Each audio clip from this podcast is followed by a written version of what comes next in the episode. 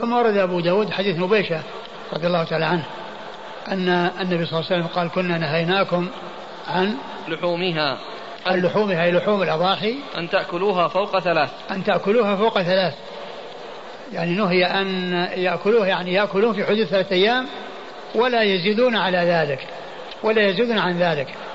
ثم انه قال إن إن إن إن, إن, إن, إن ما نهيناكم من أجل السعه يعني من أجل التوسيع على الناس ومن أجل الحاجة إلى الناس وقد جاء الله بالسعة. يعني كثر الخير ويعني حصل الاستغناء والسبب الذي نهينا من أجله وهو من أجل أن يتيحوا الفرصة ويعطوا المجال يفسح المجال لأولئك الذين دفوا وجاءوا إلى المدينة من أجل أن يحصلوا اللحم. حصلت السعة وحصل الخير الكثير فكلوا وادخروا واتجروا. اتجروا يعني ما تصدقوا. والمقصود من ذلك يعني اطلبوا الأجر. وليس المقصود التجارة لأن الضحايا لا يباع منها شيء. ولا بل بل الجزار لا يعطى أجرته منها. الجزار نفسه لا يعطى أجرته منها يعطى جزء من اللحم أجرة وإنما يعطى أجرته من خارجها. فالمقصود بالاتجار هنا طلب الأجر وهو ذلك بالصدقة. وليس المقصود بالتجارة وليس المقصود منها التجارة لأن الضحايا لا يباع منها شيء. قال كلوا وادخروا واتجروا نعم. اتجروا عرفنا المقصود بها تصدقوا. يعني معناه اطلبوا الأجر أو اتجروا يعني اطلبوا الأجر من الله. فهي من, من, من الأجر وليست من يعني من التجارة التي هي البيع والشراء. لأن الضحايا لا يباع منها شيء بل لا يجوز إعطاء الجزار إجرته منها. نعم. ألا وإن هذه الأيام أيام أكل وشرب وذكر الله عز وجل. أن هذه الأيام اللي هي أيام عيد الأضحى عيد الأضحى والثلاث الأيام التي بعده أيام أكل وشرب وذكر الله عز وجل.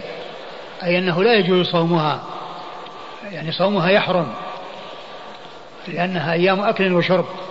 يعني لا لا مجال في هذا الصيام يحرم فيها. ويوم العيد لا يجوز صومه بحال من الأحوال. وأما أيام أيام التشريق فأيضا لا يجوز صومها إلا لمن لم يجد الهدي. كما ثبت أن أنه لم يرخص في أيام التشريق أن يصمنا إلا لمن لم يجد الهدي. فالذي لم يجد الهدي هدي التمتع والقرآن ويصوم ثلاثة أيام في الحج له أن يصوم أيام التشريق. وقد رخص له في ذلك واستثني وغيره. غير الحاج الذي عليه هدي تمتع أو قران لا يجوز له أن يصوم أيام التشريق. قال حدثنا مسدد مسدد مر ذكره. عن يزيد بن زريع. يزيد بن زريع ثقة أخرجه أصحاب كتب الستة. عن خالد الحذاء. خالد بن مهران الحذاء ثقة أخرجه أخرجه أصحاب كتب الستة. عن أبي المليح.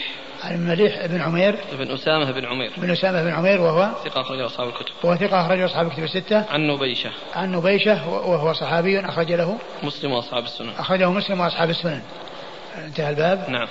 والله تعالى أعلم وصلى الله وسلم وبارك على عبده ورسوله نبينا محمد وعلى آله وأصحابه أجمعين. جزاكم الله خيرا وبارك الله فيكم ونفعنا الله بما قلتم. أخونا يقول فائدة. يقول ابن القيم رحمه الله ولا يجوز الاشتراك في العقيقة لأنها فدية نفس لا تتجزأ. في تحفة المولود تحفة المودود.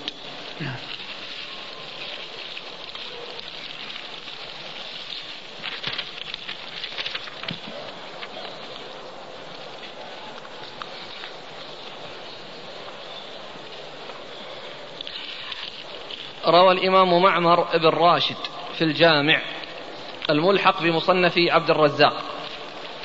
عن زيد بن أسلم عن عطاء بن يسار عن أبي سعيد الخدري رضي الله عنه أنه قال قال رسول الله صلى الله عليه وآله وسلم إذا خلص المؤمنون من النار فالذي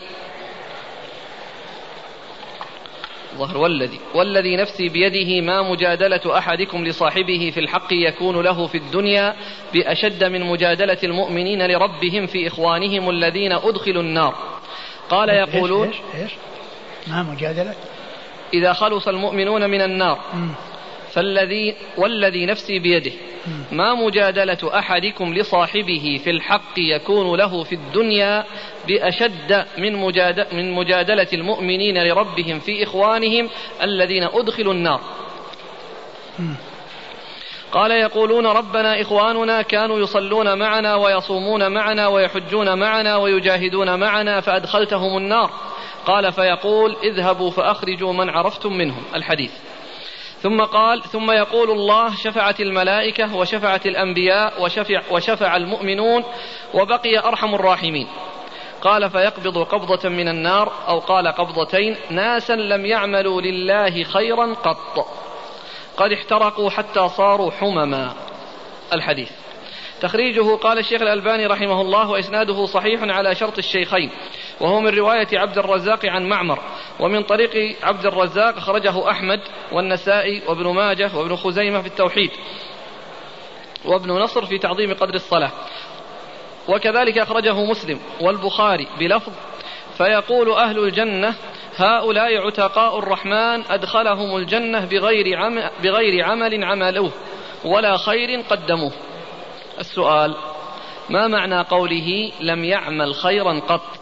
وهل يكون حجة للذين يجعلون الأعمال شرط كمال مع أن ظاهر الحديث يؤيد ما ذهبوا إليه ولا قرينة صارفة؟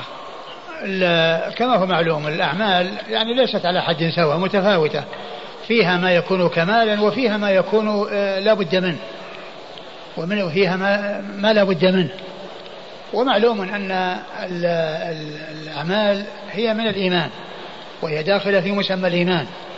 والمسلم عندما يعني يسلم ويدخل في الإسلام ويشهد لا إله إلا الله وأن محمد رسول الله يأتي بمقتضى الشهادتين. وليس معنى ذلك أنه يدخل في الإسلام ثم لا يصلي لله ركعة ولا يزكي ولا يحج ولا يفعل يعني الأعمال كلها يعني مطلقا. فالحديث ما أدري يعني على أي وجه يحمل إذا كان إذا إذا كان صحيح وأنه يعني ثابت. يعني ما أدري يعني وجه حمله وإلا فإن الأعمال لا بد منها. مو كل يعني في كل شيء. هناك أشياء لا بد منها وهناك أعمال تعتبر كمال. لكن ليس كل الأعمال كلها كمال وأن وأن أنه ليس هناك شيء فيه أصالة وأنه يعني شيء لا بد منه. بل لا بد من الأعمال. وإلا إيش ال إيش ال إيش التفاوت بين الناس إلا بالأعمال؟ ما هو مجرد أشهد أن لا إلا محمد رسول الله ثم الناس كلهم. لأن أشهد أن لا إلا محمد رسول الله يعني مقتضاها أن الإنسان يعمل بمقتضاها. مو معناه يقولها. ثم لأن المنافقين يقولونها. المنافقين يقولونها. ومع ذلك ما تنفعهم. ومن كان مؤمنا وهو صادق الإيمان فإن آه، آه، مقتضى يعني ما عنده من الإيمان أنه يأتي بالأعمال الصالحة كما قال بعض السلف ليس الإيمان بالتحلي ولا بالتمني ولكنه ما وقر في القلوب وصدقته الأعمال. والحاصل أنه لا يجوز أن يبحث عن أشياء يعني يستهان فيها بالأعمال وأن ال ال ال بعض الناس يعتمد على يعني على هذه الأشياء التي هي أحاديث الوعد. ثم يهملون ويضيعون ويفوتون على أنفسهم تحصيل الأعمال الصالحة بسبب يعني ما يسمعونه من أحاديث الوعد. فلا بد من مراعاة الوعد ولا بد من مراعاة الوعيد. لا يغلب جانب الوعد ولا يغلب جانب الوعيد بل لابد من هذا وهذا. فهذه اللفظة يعني هو الكلام على ثبوتها. إذا ثبتت. نقول ما أدري إيش تأويلها وإيش تفسيرها يعني إذا ثبتت. يعني عند القائلين بأن أن أنها ليست كمال وإنما هي يعني داخلة في مسمى الإيمان وأنها أصل اللي هي الأعمال. طبعا بعضها ليس كلها. والاستدلال بها على أن تارك الصلاة لا يكفر إي نعم يعني هذا يستدل بها من يقول بعدم كفر بعدم بعدم كفر تارك الصلاة. حديث المفلس. ما في دلالة على شيء. حديث المفلس يعني يدل على أن أنه عنده شيء ولكنه راح ذهب. ولكنه ذهب. فيمكن إذا يعني إذا إذا كان حول معناه أنه ما عملوا شيئا قط يعني ينفعهم لأن الذي عملوه خذف الدائنون يمكن أن يعني آه، يكون المعنى على على أنهم ما عملوا شيئا يعني معناه أنه بقي لهم أو ينفعهم. لا أنهم يعني آه، دخلوا في الإسلام وشهدوا إلا الله ثم لم يسجدوا لله سجدة ولم يعني يطعموا مسكينا ولم يحجوا ولم يصوموا يوما من الدهر. يعني يمكن أن يقال أن, أن, أن في حديث المفلس أنه يعني آه، آه، ما عملوا يعني شيء يعني آه، ينفعهم أو بقي لهم. هل تجزئ الأضحية عن العائلة التي يكون فيها أكثر من أسرة واحدة أي أن الوالد له أبناء متزوجون ولهم أبناء. إذا كانوا في بيت واحد يجزي عنهم كلهم. إذا كانوا في بيت واحد وطعامهم واحد ومسكنهم واحد لا بأس يجزي. وإن كان كل واحد مستقل في بيته وعائلته فكل واحد يذبح ذبيحة. هل تجزئ الحامل من بهيمة الأنعام في الأضحية؟ تجزئ. تجزئ الحامل. ولكن ال يعني الإجزاء تجزي ولكن الأولى يعني الحامل يعني الإجزاء تجزي نعم. يقول في بلادنا بعض الناس يجتمعون عند الأضحية ويكبرون عند الذبح كتكبير كالتكبير في يوم العيد. هذا غير صحيح. تكبير للذابح اللي يذبح يقول بسم الله والله أكبر. وأما الباقين يعني كون يكبرون للذبح ما يصلح ولكن كونهم يكبرون في أيام التشريق يكبرون لكن مو من أجل الذبح وأنهم يكبرون عند الذبح فقط يكبرون في أيام التشريق. يعني مشروع التكبير في أيام التشريق أيام أكل وشرب وذكر الله عز وجل. يذكرون الله عز وجل لكن كون هذا يكون عند الذبح الذي يكبر عند الذبح هو الذابح. يقول بسم الله والله أكبر. جزاكم الله خيرا وبارك الله فيكم ونفعنا الله بما قلت بسم الله الرحمن الرحيم. الحمد لله رب العالمين والصلاة والسلام على عبد الله ورسوله نبينا محمد وعلى آله وصحبه أجمعين. أما بعد قال الإمام أبو داود السجستاني رحمه الله تعالى باب في المسافر يضحي. قال حدثنا عبد الله بن محمد النفيلي قال حدثنا حماد بن خالد الخياط قال حدثنا معاوية بن صالح عن أبي الزاهرية عن جبير بن نفير عن ثوبان رضي الله عنه أنه قال ضحى رسول الله صلى الله عليه وآله وسلم ثم قال يا ثوبان أصلح لنا لحم هذه الشاة قال فما زلت أطعمه منها حتى قدمنا المدينة بسم الله الرحمن الرحيم. الحمد لله رب العالمين وصلى الله وسلم وبارك على عبده ورسوله نبينا محمد وعلى آله وأصحابه أجمعين أما بعد يقول الإمام أبو داود السجستاني رحمه الله تعالى باب في المسافر يضحي. أي أن المسافر له أن يضحي كما أن المقيم له أن يضحي. وليست الأضحية مقصورة على المقيم بل حتى المسافر الذي هو غائب عن بلده له أن يضحي له أن يضحي وله أن يضحي في بلده وأن يضحي في غير بلده يضحي في بلده بأن يوصي أهله بأن يذبحوا أضحية في يوم العيد وأيام التشريق. وأيضا هو في بلده البلد الذي هو مقيم فيه سواء كان مقيما في بلد أو يعني كان في الطريق له أن يضحي لأنه لا مانع من ذلك. وإذا حضر العيد والأيام التي بعده فالإنسان يضحي سواء كان في بلده أو في غير بلده. وسواء كان مقيما أو منتقلا مسافرا. وإنما نص على المسافر لأنه آه لأنه قد يظن قد يظن أن الإنسان إذا كان مقيما أنه يضحي وإذا كان مسافرا ليس كذلك فبين أن السنة أن الإنسان يضحي سواء كان مقيما أو مسافرا سواء كان مقيما أو مسافرا. وقد أورد أبو داود حديث ثوبان رضي الله تعالى عنه أن النبي صلى الله عليه وسلم ضحى بشاة ضحى رسول الله صلى الله عليه وآله وسلم ثم قال يا ثوبان أصلح لنا لحم هذه الشاة. ضحى رسول الله صلى الله عليه وسلم يعني أن أنه حصل منه أنه ضحى وكان ذلك في سفر. وكان ذلك في سفر ليس في إقامة. وقال يا ثوبان أصلح لنا هذه الشاة. يعني أنه يعني يطبخ منها أو يعني يهيئها. يعني لعدة أيام. ولهذا قال ومعلوم أنه كان قبل ذلك كانوا يصلحون ذلك بالتشريق. يعني تشريق اللحم وتقديده وذر ملح عليه يعني بحيث ييبس ولا يعني يحصل له نتن ورائحة خبيثة. قال فلم يزل يطعمه حتى وصل المدينة. وهذا هو الذي يبين أنه كان مسافرا. أنه حتى وصل المدينة أنه كان مسافرا وأنه كان يطعمه في الطريق وأنه كان يطعمه في الطريق حتى وصل المدينة لأنه كان يعني آه، يصلح الطعام ويقدم الطعام وكان آه، آه، يطعمه من هذا اللحم الذي هو لحم الشاة حتى قدم المدينة. فهذا يدل على أن المسافر له أن يضحي وعلى أن ال أن ال الإنسان يعني له أن يأكل من اللحم ويدخر أنه يأكل ويدخر لأن هذا الذي آه، أكله حتى قدم المدينة مدخر. ما أكل في يومه وفي آه، وقته بل ادخر منه فصار فصار يأكل حتى قدم المدينة ويطعمه منه حتى قدم المدينة. نعم. قال حدثنا عبد الله بن محمد النفيلي. عبد الله بن محمد النفيلي ثقة أخرج حديث البخاري وأصحاب السنن.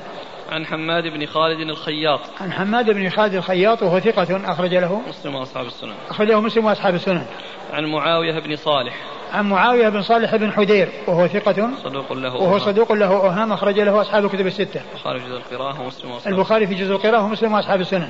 عن أبي الزاهرية. عن أبي الزاهرية وهو حدير بن كريب وهو صدوق أخرج البخاري في جزء القراءة ومسلم وأبو داود والنسائي وابن ماجه. وهو صدوق أخرجه البخاري في جزء القراءة ومسلم وأبو داود والنسائي وابن ماجه.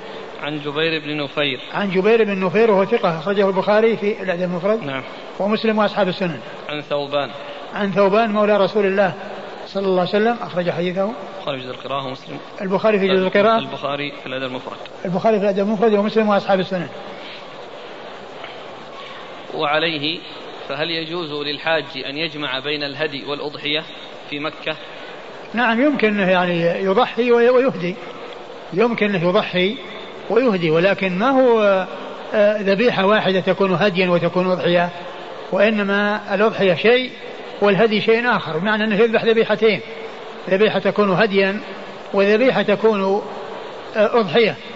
ولكن الذي ينبغي في مثل مكة من ناحية كثرة اللحوم ويعني آه، الإنسان إذا إذا كان يعني يتولى ذلك بنفسه ويوصل اللحم إلى من يستحقه أو يعطيه للجهة التي تقوم بذلك لا بأس.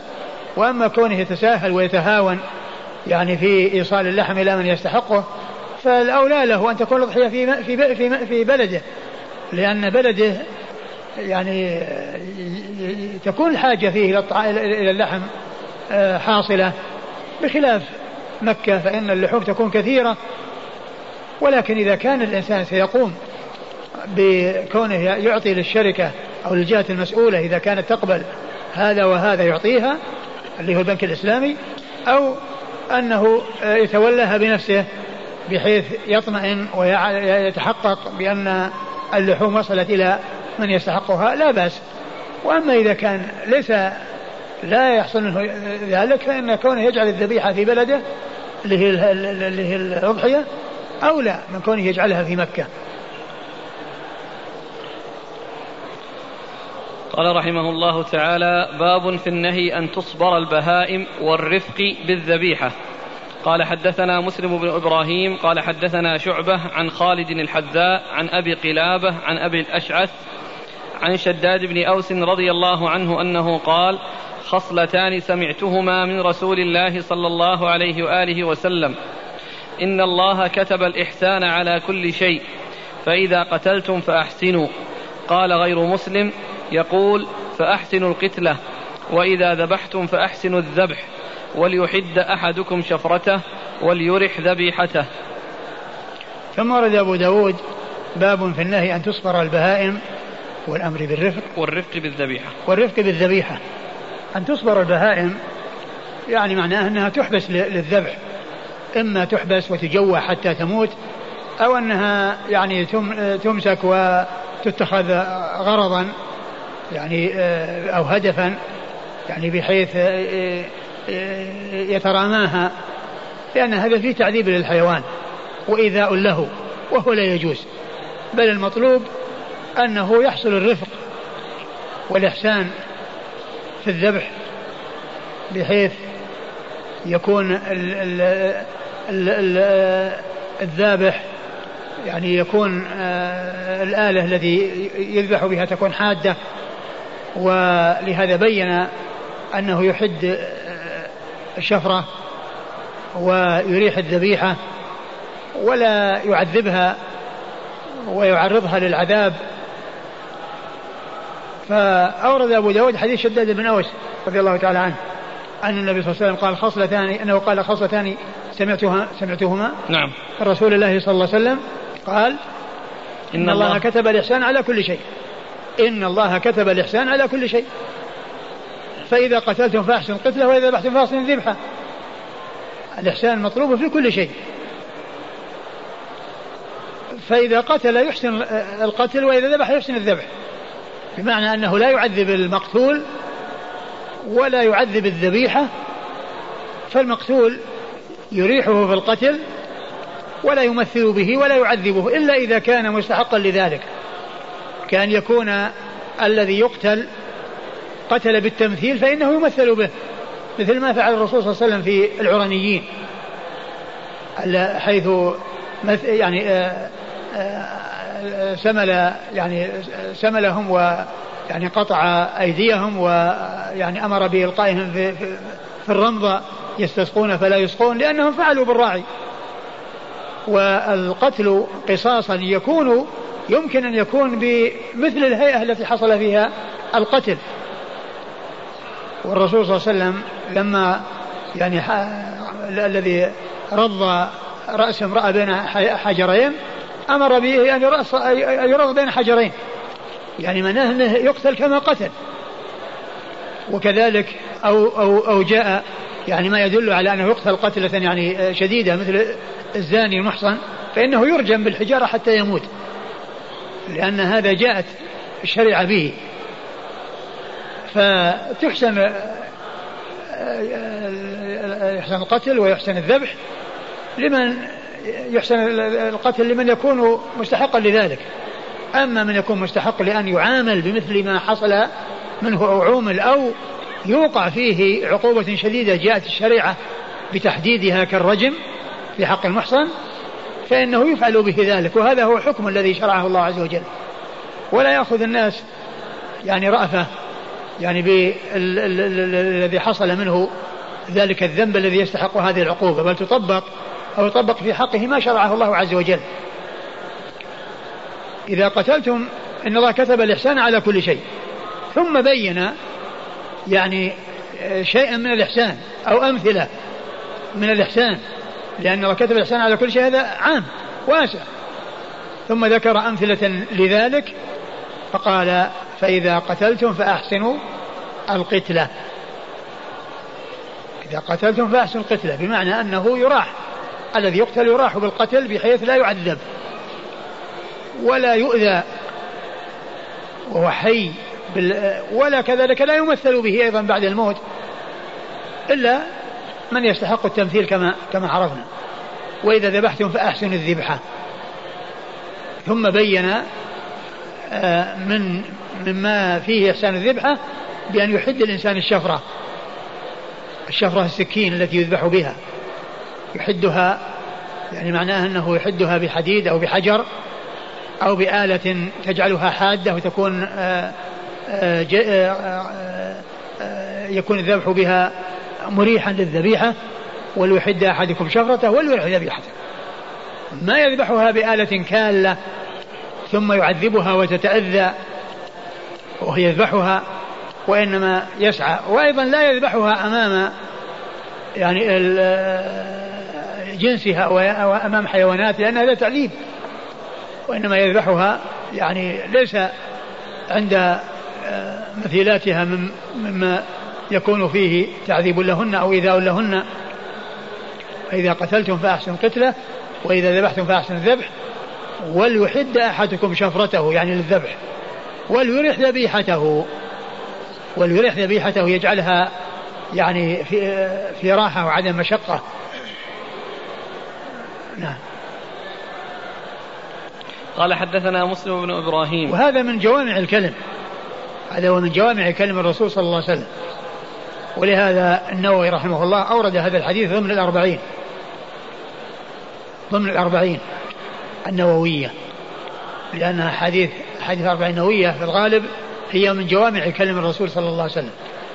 ولهذا ابن رجب الحنبلي رحمه الله زاد عليها ثمانية أحاديث وكانت الأربعين هي اثنين وأربعين وإنما أطلق عليها أربعين يعني تغليبا بحذف الكسر. وابن رجب زاد ثمانية أحاديث فصارت خمسين وشرحها بشرح النفيس سماه جامع العلوم والحكم في شرح خمسين حديثا من جوامع الكلم. في شرح خمسين حديثا من جوامع الكلم وهو كتاب النفيس. والأحاديث التي فيه هي حديث الأربعين وهي اثنان وأربعون مع زيادة ثمانية زادها وشرح الخمسين بهذا الكتاب النفيس الذي هو من أحسن الكتب وهو كتاب آثار كما هو شأن الحافظ بن رجب رحمة الله عليه. شروحه أو أجزائه الحديثية آه، هي مظنة الآثار عن السلف لأنه ينقل نقول كثيرة عن السلف في الآثار المتعلقة بموضوع الحديث الذي يشرحه. نعم. قال حدثنا مسلم بن إبراهيم. مسلم بن إبراهيم الفراهيدي ثقة أخرج له أصحاب الكتب الستة. عن شعبة. عن شعبة بن الحجاج الواسطي ثم البصري وهو ثقة. أخرج له أصحاب الكتب الستة. عن خالد الحذاء. خالد بن مهران وخالد بن مهران الحذاء وهو ثقة. أخرج له أصحاب الكتب الستة ويقال له الحذاء لقب. لقب بالحذاء ولم يكن يصنع الأحذية ولا يبيع الأحذية. لأن الحذاء يعني المتبادل إلى الذهن أنه من يصنع الأحذية أو يبيعها. وقال له حذاء. مثل ما يقال السمان والزيات للذي يبيع السمن والزيت. و يعني وأمثال ذلك. فالحذاء المتبادل الذهن يصنع الأحذية أو يبيعها وهو ليس كذلك وإنما كان يجلس عند الحذائين. فنسب هذه النسبة. وقيل إنه كان يقول للحذاء وهو عنده احذو على كذا يعني يعمل له رسم ويقول احذو على كذا يعني اقطع أو قص الجلد على حذو هذا المقياس أو هذا النموذج. احذو على كذا فقيل له الحذاء. وهي يقولون عنها مثل هذا نسبة إلى غير ما يتبادر إلى الذهن نسبة إلى غير ما يتبادر إلى الذهن وهناك ألقاب لبعض المحدثين ليست مما يتبادر إلى الذهن مثل الضال. شخص يقال له الضال وإنما قيل له الضال لأنه ضل في طريق مكة. فقيل له الضال وقد يتبادر إلى الذهن أنه من الضلال وأنه وصف مذموم وأنه قد من أهل الضلال وليس من أهل الضلال وإنما ضاع في أو تاه في طريق مكة. فقيل له الضال فالحذ من هذا القبيل نسبة إلى غير ما يتبادر إلى الذهن. وكذلك آه، الفقير الذي يتبادر للذهن أنه فقير من الفقر. وشخص لقب بالفقير لأنه كان يشكو فقار ظهره. يعني فقار ظهره تؤلمه فقيل له الفقير. نسبة إلى فقار الظهر وليس إلى الفقر. فهذا من قبيل النسبة إلى غير ما يتبادر للذهن. خالد بن, بن مهران الحذاء ثقة أخرج له أصحاب كتب الستة. عن أبي قلابة عن أبي قلابة عبد الله بن زيد الجرمي وهو ثقة أخرج له أصحاب كتب الستة عن أبي الأشعث عن أبي الأشعث وهو شراحيل بن آدة شراحيل بن آدة وهو ثقة أخرج البخاري في الأدب المفرد ومسلم وأصحاب السنن. وهو ثقة أخرجه البخاري في الأدب المفرد ومسلم وأصحاب السنن. عن شداد بن أوس. عن شداد بن أوس رضي الله عنه صاحب رسول الله صلى الله عليه وسلم وحديثه أخرجه أصحاب كتب الستة. قال غير مسلم يقول فأحسن القتلة. قال غير مسلم يعني الذي هو شيخه الذي هو غير شيخه. يعني معناه أن فأحسنوا القتلة. يعني المقصود من القتلة. يعني إذا قال إذا قتلتم فأحسنوا. ولم يقل القتلة. وإنما غيره قال القتلة. فهو أشار إلى أن هذه الكلمة أنها ليست عند مسلم. ابن إبراهيم الذي ساق حديثه. وإنما هي عند شخص آخر. يعني لم يذكره هنا. والحديث في صحيح مسلم. والحديث مما خرجه الإمام مسلم رحمه الله. وفيه فإذا قتلتم فأحسنوا القتلة وإذا ذبحتم فأحسنوا الذبحة وليحد أحدكم شفرته وليرح ذبيحته. والإمام النووي رحمه الله ذكره في الأربعين من رواية مسلم. إن الله كتب. كتب يعني أوجب معنى كتب أوجب وألزم هذا هو معنى الكتابة. فأي نوع من أنواع الكتابة؟ المقصود به الكتابة الشرعية. الكتابة الشرعية وليست الكتابة الكتابة القدرية لأن الكتابة تأتي بمعنى القدر وبمعنى وبمعنى الشرع. يعني كتابة شرعية مثل الإرادة الشرعية وكتابة قدرية مثل الإرادة القدرية. وهنا المقصود به المقصود به الشرع. يعني كتب كتابا شرعيا مثل كتب عليكم القصاص القتلى كتب عليكم إذا حضر أحدكم كتب عليكم الصيام. يعني معناه أوجب. نعم. قال حدثنا أبو الوليد الطيالسي والألفاظ التي تأتي لمعنى شرعي ولمعنى كوني آه، هي عدد.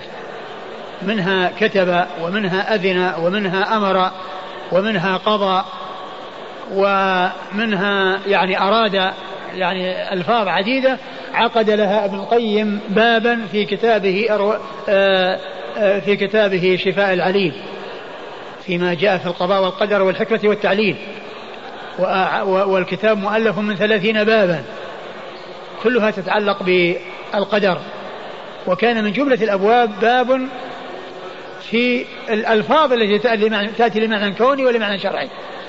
الألفاظ التي تأتي لمعنى كوني لمعنى شرعي ويمثل لكل نوع فيما فيما يتعلق بالقدر وفيما يتعلق بالشرع. منها الكتابة هذه الكتابة والقضاء والأمر والإرادة والإذن وغير ذلك. يعني جملة عديدة أوردها رحمه الله في هذا الباب من أبواب شفاء العليل. نعم. قال حدثنا أبو الوليد الطيالسي قال حدثنا شعبة عن هشام بن زيد قال دخلت مع أنس رضي الله عنه على الحكم بن أيوب فرأى فتيانا أو غلمانا قد نصبوا دجاجة يرمونها. فقال أنس نهى رسول الله صلى الله عليه وآله وسلم أن تصبر البهائم.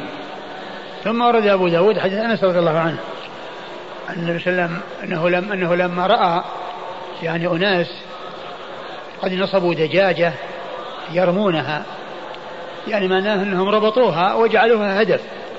يعني كل يرمي حتى يصيب من يصيب ومن لا يصيب. وهي حية. هذا لا يجوز يعني في تعذيب للحيوان وإيذاء للحيوان. كونه يعني كونه يحبس للموت وكونه يعني يتخذ غرض. يعني هذا لا يجوز. أورد أورد فأورد حديث لما رآهم أورد الحديث. أنس بن مالك رضي الله عنه قال نهى رسول الله صلى الله عليه وسلم أن تصبر البهائم. أن تصبر البهائم. نعم. نهى رسول أن تصبر البهائم يعني أنها تحبس الموت يعني والمقصود بالصبر يعني ما يشمل حبسها حتى تموت ومثل هذه الهيئة التي وهي كونها حبست أو ربطت واتخذت غرضا. قال حدثنا أبو الوليد الطيالسي. أبو, أبو الوليد الطيالسي هشام بن عبد الملك. هشام بن عبد الملك الطيالسي هو ثقة أخرج له أصحاب الكتب الستة. عن شعبة. عن شعبة بن الحجاج الواسطي مر ذكره. عن هشام بن زيد. عن هشام بن زيد وهو ابن زيد بن ابن أنس بن مالك. ابن أنس بن مالك وهو ثقة أخرج أصحاب الكتب. أخرج أصحاب الكتب الستة. عن أنس. عن أنس بن مالك رضي الله عنه صاحب رسول الله صلى الله عليه وسلم وخادمه وأحد العش... وأحد السبعة المعروفين بكثرة الحديث عن النبي صلى الله عليه وسلم من أصحابه الكرام رضي الله عنهم وأرضاهم والحديث من الرباعيات عند أبي داود. من الرباعيات عند أبي داود لأن فيه أربعة بين أبي داود ورسول الله صلى الله عليه وسلم. جزاكم الله خيرا وبارك الله فيكم ونفعنا الله بما قلت. هذه بالنسبة مسألة استقبال القبلة في الذبيحة. نعم. أخونا أتى بكتاب مناسك الحج والعمرة في الكتاب والسنة وآثار السلف. وسرد ما ألحق الناس بها من البدع للشيخ محمد ناصر الدين الباني رحمة الله عليه. قال والسنة أن يذبح أو ينحر بيده إن تيسر له وإلا أناب عنه غيره ويذبحها مستقبلا بها القبلة. قال في الحاشية فيه حديث مرفوع عن جابر عند أبي داود وغيره مخرج في الإرواء 1138 وآخر عند البيهقي في الجزء التاسع 285 وروي عن ابن عمر أنه كان يستحب أن يستقبل القبلة إذا ذبح. وروى عبد الرزاق 8585 بإسناد صحيح عنه أنه كان يكره أن يأكل ذبيحة ذبحت لغير القبلة. عن ابن عمر؟ إي نعم. آه. بس انتهى. يعني عند أبي داود لعله ذا اللي اللي مر بنا اللي وجهته. فلما وجهها الذي يعني فيه الذي فيه كلام. مر بنا قريبا هذا. أي نعم. اللي فيه الدعاء. نعم. هو حديث جابر إني وجهت وجه الذي فلما وجههما قال. نعم. يعني يمكن يمكن بالشواهد هذه. والثاني؟ هذا عن أبي قال عن عن جابر عند أبي داود وغيره مخرج في الإرواء برقم 1138 وآخر عند البيهقي. الجزء التاسع 285 ثم ذكر الموقوف عن ابن عمر. هذا في كتاب إيش؟ مناسك الحج والعمرة المختصر. مناسك المناسك؟ إيه. بارك الله فيك. أسئلة الحجاج. قال جاء الحجاج إلى المدينة ومروا على قرن المنازل. ولم يأتوا مكة إلا بعد ثمانية أيام سيجلسون في المدينة. السؤال هل ميقاتهم قرن المنازل أم ذو الحليفة؟ يعني هم جاءوا من الرياض جهة الرياض يعني قرن المنازل يعني جاءوا إلى مكة ثم جاءوا المدينة آه ظاهر ما دخلوا هم موجودين الآن في المدينة. لكن بس سيجلسون ثمانية أيام في المدينة ثم يذهبون إلى مكة. لا بس يقول قرن المنازل. مروا على قرن المنازل. طيب مروا على قرن المنازل يعني مكة يعني. يعني يمرون على قرن المنازل رايحين مكة ثم يأتون مكة المدينة. دخلوا مكة غير محرمين. بارك الله فيك. مروا على قرن المنازل ولم يأتوا مكة. إلا بعد ثمانية أيام سيجلسون في المدينة. ما أدري كيف يعني مر على قرن المنازل، قرن المنازل هو السير لقريب مكة، اللهم إلا إذا كانهم جاءوا وجاءوا من طريق وادي فاطمة وجاءوا المدينة ولا دخلوا مكة. مع الطريق الذي يعني الذي يأتي يعني من من وراء مكة على وادي فاطمة. اللي هو هذا في طريق يأتي من هناك، اللهم إذا كانوا كذلك. على كل حتى لو دخلوا مكة حتى لو جاءوا من قرن المنازل ودخلوا مكة وكان ولم يكن في نيتهم أن يعني يدخلوا معتمرين وإنما يدخلون مارين إلى المدينة ثم يحرمون من المدينة لا بأس بذلك يعني يجلسون في المدينة ويحرمون منها ما دام أنهم تجاوزوا قرن المنازل ولم يحرموا المحذور لو أحرموا بعد تجاوز قرن المنازل هذا اللي يكون فيه المحذور. أما لما تجاوزوا غير محرمين وكانوا بذلك متجاوزين مارين ولو دخلوا مكة أيضا على سبيل المرور متجهين المدينة ثم يحرمون من المدينة لا بأس بذلك لا مانع من هذا. هو كل هذا حصل لهم. كل هذا حصل لهم. على كل الذي عملوه آه، ما يترتب عليه شيء أن يضرهم بل لهم عليهم أن يحرموا من المدينة إذا أرادوا الذهاب إلى مكة وليس عليهم شيء يقول إذا كان ميقاتهم ذو الحليفة هل يفسخ إحرام هل يفسخ إحرام من أحرم من قرن المنازل؟ إذا كان إيش؟ بعضهم أحرموا في قرن المنازل وجاءوا المدينة يجب عليه أن يبقى على إحرامه الذي أحرم من الميقات. يجب عليه أن يبقى في إحرامه ولو جاء المدينة ولو ذهب إلى أي جهة. ما دام دخل في النسك يجب عليه البقاء على الإحرام حتى يكمل النسك الذي دخل فيه. وليس له أن أن يترك إحرامه لأنه سيذهب المدينة بل يذهب المدينة وعليه إحرامه. ويأتي المدينة وعليه إحرامه ويستمر على إحرامه حتى يدخل مكة ويطوف ويسعى ويقصر إذا كان إحرامه بالعمرة. لكن بعضهم قد حصل منه ذلك فأحل إحرامه. لا لا يجب عليه يجب عليه أن يرجع إلى إحرامه. يجب عليه أن يخلع ثيابه ويرجع إلى إحرامه ويستمر عليه. لأنه من حين دخل في الإحرام تعين عليه البقاء فيه والاستمرار حتى ينهي النسك الذي دخل فيه. وإن كان محرما بعمرة فإن يعني يبقى حتى يطوف ويسعى ويقصر. وإن كان محرما بالحج فالأفضل في حقه أن يحول إحرامه إلى عمرة وأن يكون متمتعا بدل من يكون مفردا أو قارنا. وإذا وصل إلى مكة طاف وسعى وقصر وتحلل من عمرته. الحاصل أن من أحرم من الميقات ولم يدخل مكة وجاء للمدينة فإنه يتعين عليه البقاء في إحرامه حتى يرجع إلى مكة ويطوف ويسعى ويقصر. ومن أخطأ ولبس إحرامه وخلع في إحرامه ولبس ثيابه فإنه يتعين عليه أن يرجع إلى إحرامه لأنه لا يزال محرما. وعلى عليه فدية أو دم؟ إذا كان الرجل معه زوجته وجامعها فالأمر في ذلك خطير وليس بالهين. إذا كان محرما بعمرة يكمل هذه العمرة الفاسدة ويأتي بعمرة ثانية ويذبح شاة.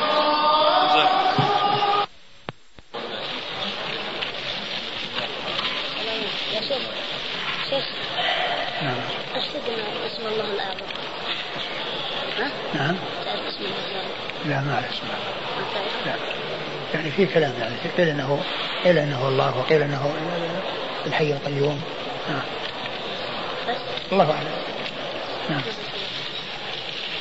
نعم إيش تقول؟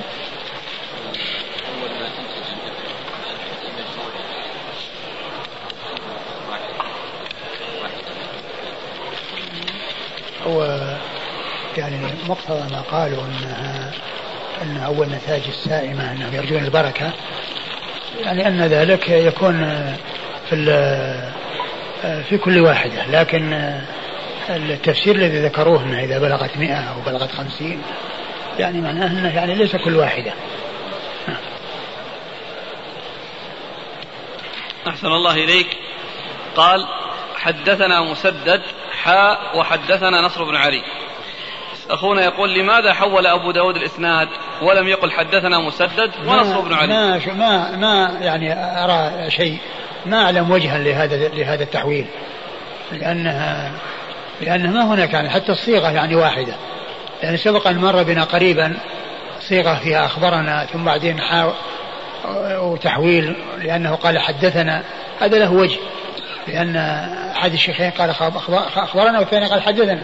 وأما هنا صيغة واحدة هي عن ما أعلم وجه لهذا لهذا التحويل. وهذه فائدة. يقول أخونا حديث العتيرة مما رواه عن أبي داود الإمام أحمد فروى الشيخ عن تلميذه. ما رواه؟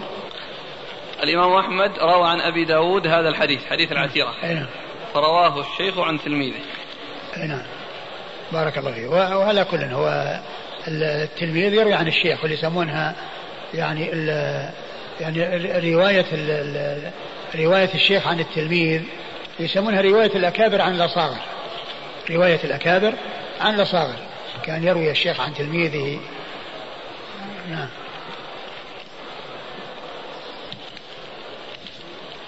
أما هذه فائدة العقيقة اللي جاب الشيخ وليد نخليها غدا إن شاء الله. خير إن شاء الله. يعني مع العقيقة. أي نعم إن شاء الله. نعم. يقول في إحدى الدول الأوروبية لديهم آلات للذبح وفيها مسجل بسم الله. كلما مر بها البهيمة وال... كلما مرت بها البهيمة تنطق هذه بسم الله. والبهيمة معلقة تكون أرجلها إلى الأعلى ورأسها إلى إلى الأسفل. السؤال هل يجوز لنا أن نأكل من هذه الذبائح؟ وما نصيحتكم لهؤلاء الذين يفعلون ذلك للمنافسة فقط؟ المنافسة؟ هكذا. في أوروبا المنافسة؟ إيه ينتج أكثر يعني كل واحد يمسك ويقول بسم الله بسم الله بيطول عليه. أما آلة لا بس كونها معلق معلقة إيش؟ يعني كيف يقول معلقة؟ معلقة بأعلاها ورقبتها إلى أدنى ومسجل. هو بعدين يعني, يعني يجري القطع؟ اي يجري القطع على كأن آلية. والله الأصل أنه كل أنه عندما يأتي هذا أنه يكون واحد يسمي ما هو مجرد تسجيل. ما هو هذا مثل هذا مثل الأذان بالتسجيل يعني. يصير يعني بدل ما يصير مؤذن يصير تسجيل. وهو يقول نأكل منها. على كل يؤكل منها. أقول يؤكل منها. يقول ما حكم الذبيحة التي ذبحت بالعظم أو السن؟ هل هي في حكم الميتة؟ لا أدري. يعني هل النهي يعني يقتضي حرمتها أو يقتضي بس التأثيم؟ ما ما ما أعلم يعني. ما حكم الأكل من أضحية العيد لرجل اشتراها ليفرح ابنه أو للمفاخرة مع الجيران؟ فهل هذا الأخير داخل في معاقرة الأعراض؟ والله المفاخرة مع الجيران يعني شو يكون يذبح ذبيحة يفاخر الجيران؟ الإنسان يعني يخلص قصده لله عز وجل ولا يكون عنده رياء ولا يريد يعني بذلك إلا وجه الله سبحانه وتعالى. ولا يريد المفاخرة وأي مفاخرة في شاة يذبحها؟ الشاة الواحدة فيها مفاخرة؟ يقول أو ليفرح ابنه. على كل هو كونه يعني يفرحهم بأن يأكلوا اللحم لا بأس. وهذا والرجل ذاك الصحابي الذي كان ضحى قبل الصلاة أراد أن أن يكون الذين يشتهون اللحم وهم بحاجة اللحم أول ما يكون ذبيحته. يعني قصده قصده طيب. أقول مثلا القصد طيب أن يكون الناس يعني ذبيحة الأضحية يستفيد منها الناس الذين هم بحاجة إلى اللحم ويفرحون بأكلها وتحصيلها لا بأس بذلك. هل يجوز أكل الذبيحة التي تقدم بمناس التي تقدم بمناسبة بدعية مثل المولد النبوي أو في العزاء؟ لا لا ما يجوز. ما يجوز أكل الذبائح التي تقدم في مناسبات بدعية. وجاءت الأسئلة كثيرة عن ذبائح أهل البدع الذين بدعتهم مكفرة ممن يسب الصحابة. والله والله عليهم. الذي بدعته مكفرة لا تكل ذبيحته. الجواب موجود في السؤال. أقول الجواب موجود في السؤال ما دام أنها مكفرة خلاص الكافر ما تكل ذبيحته يحتجون يقولون هم الموجودون في بلدنا وهم أهل الجزارة والذبح. على كل أنتم اذبحوا.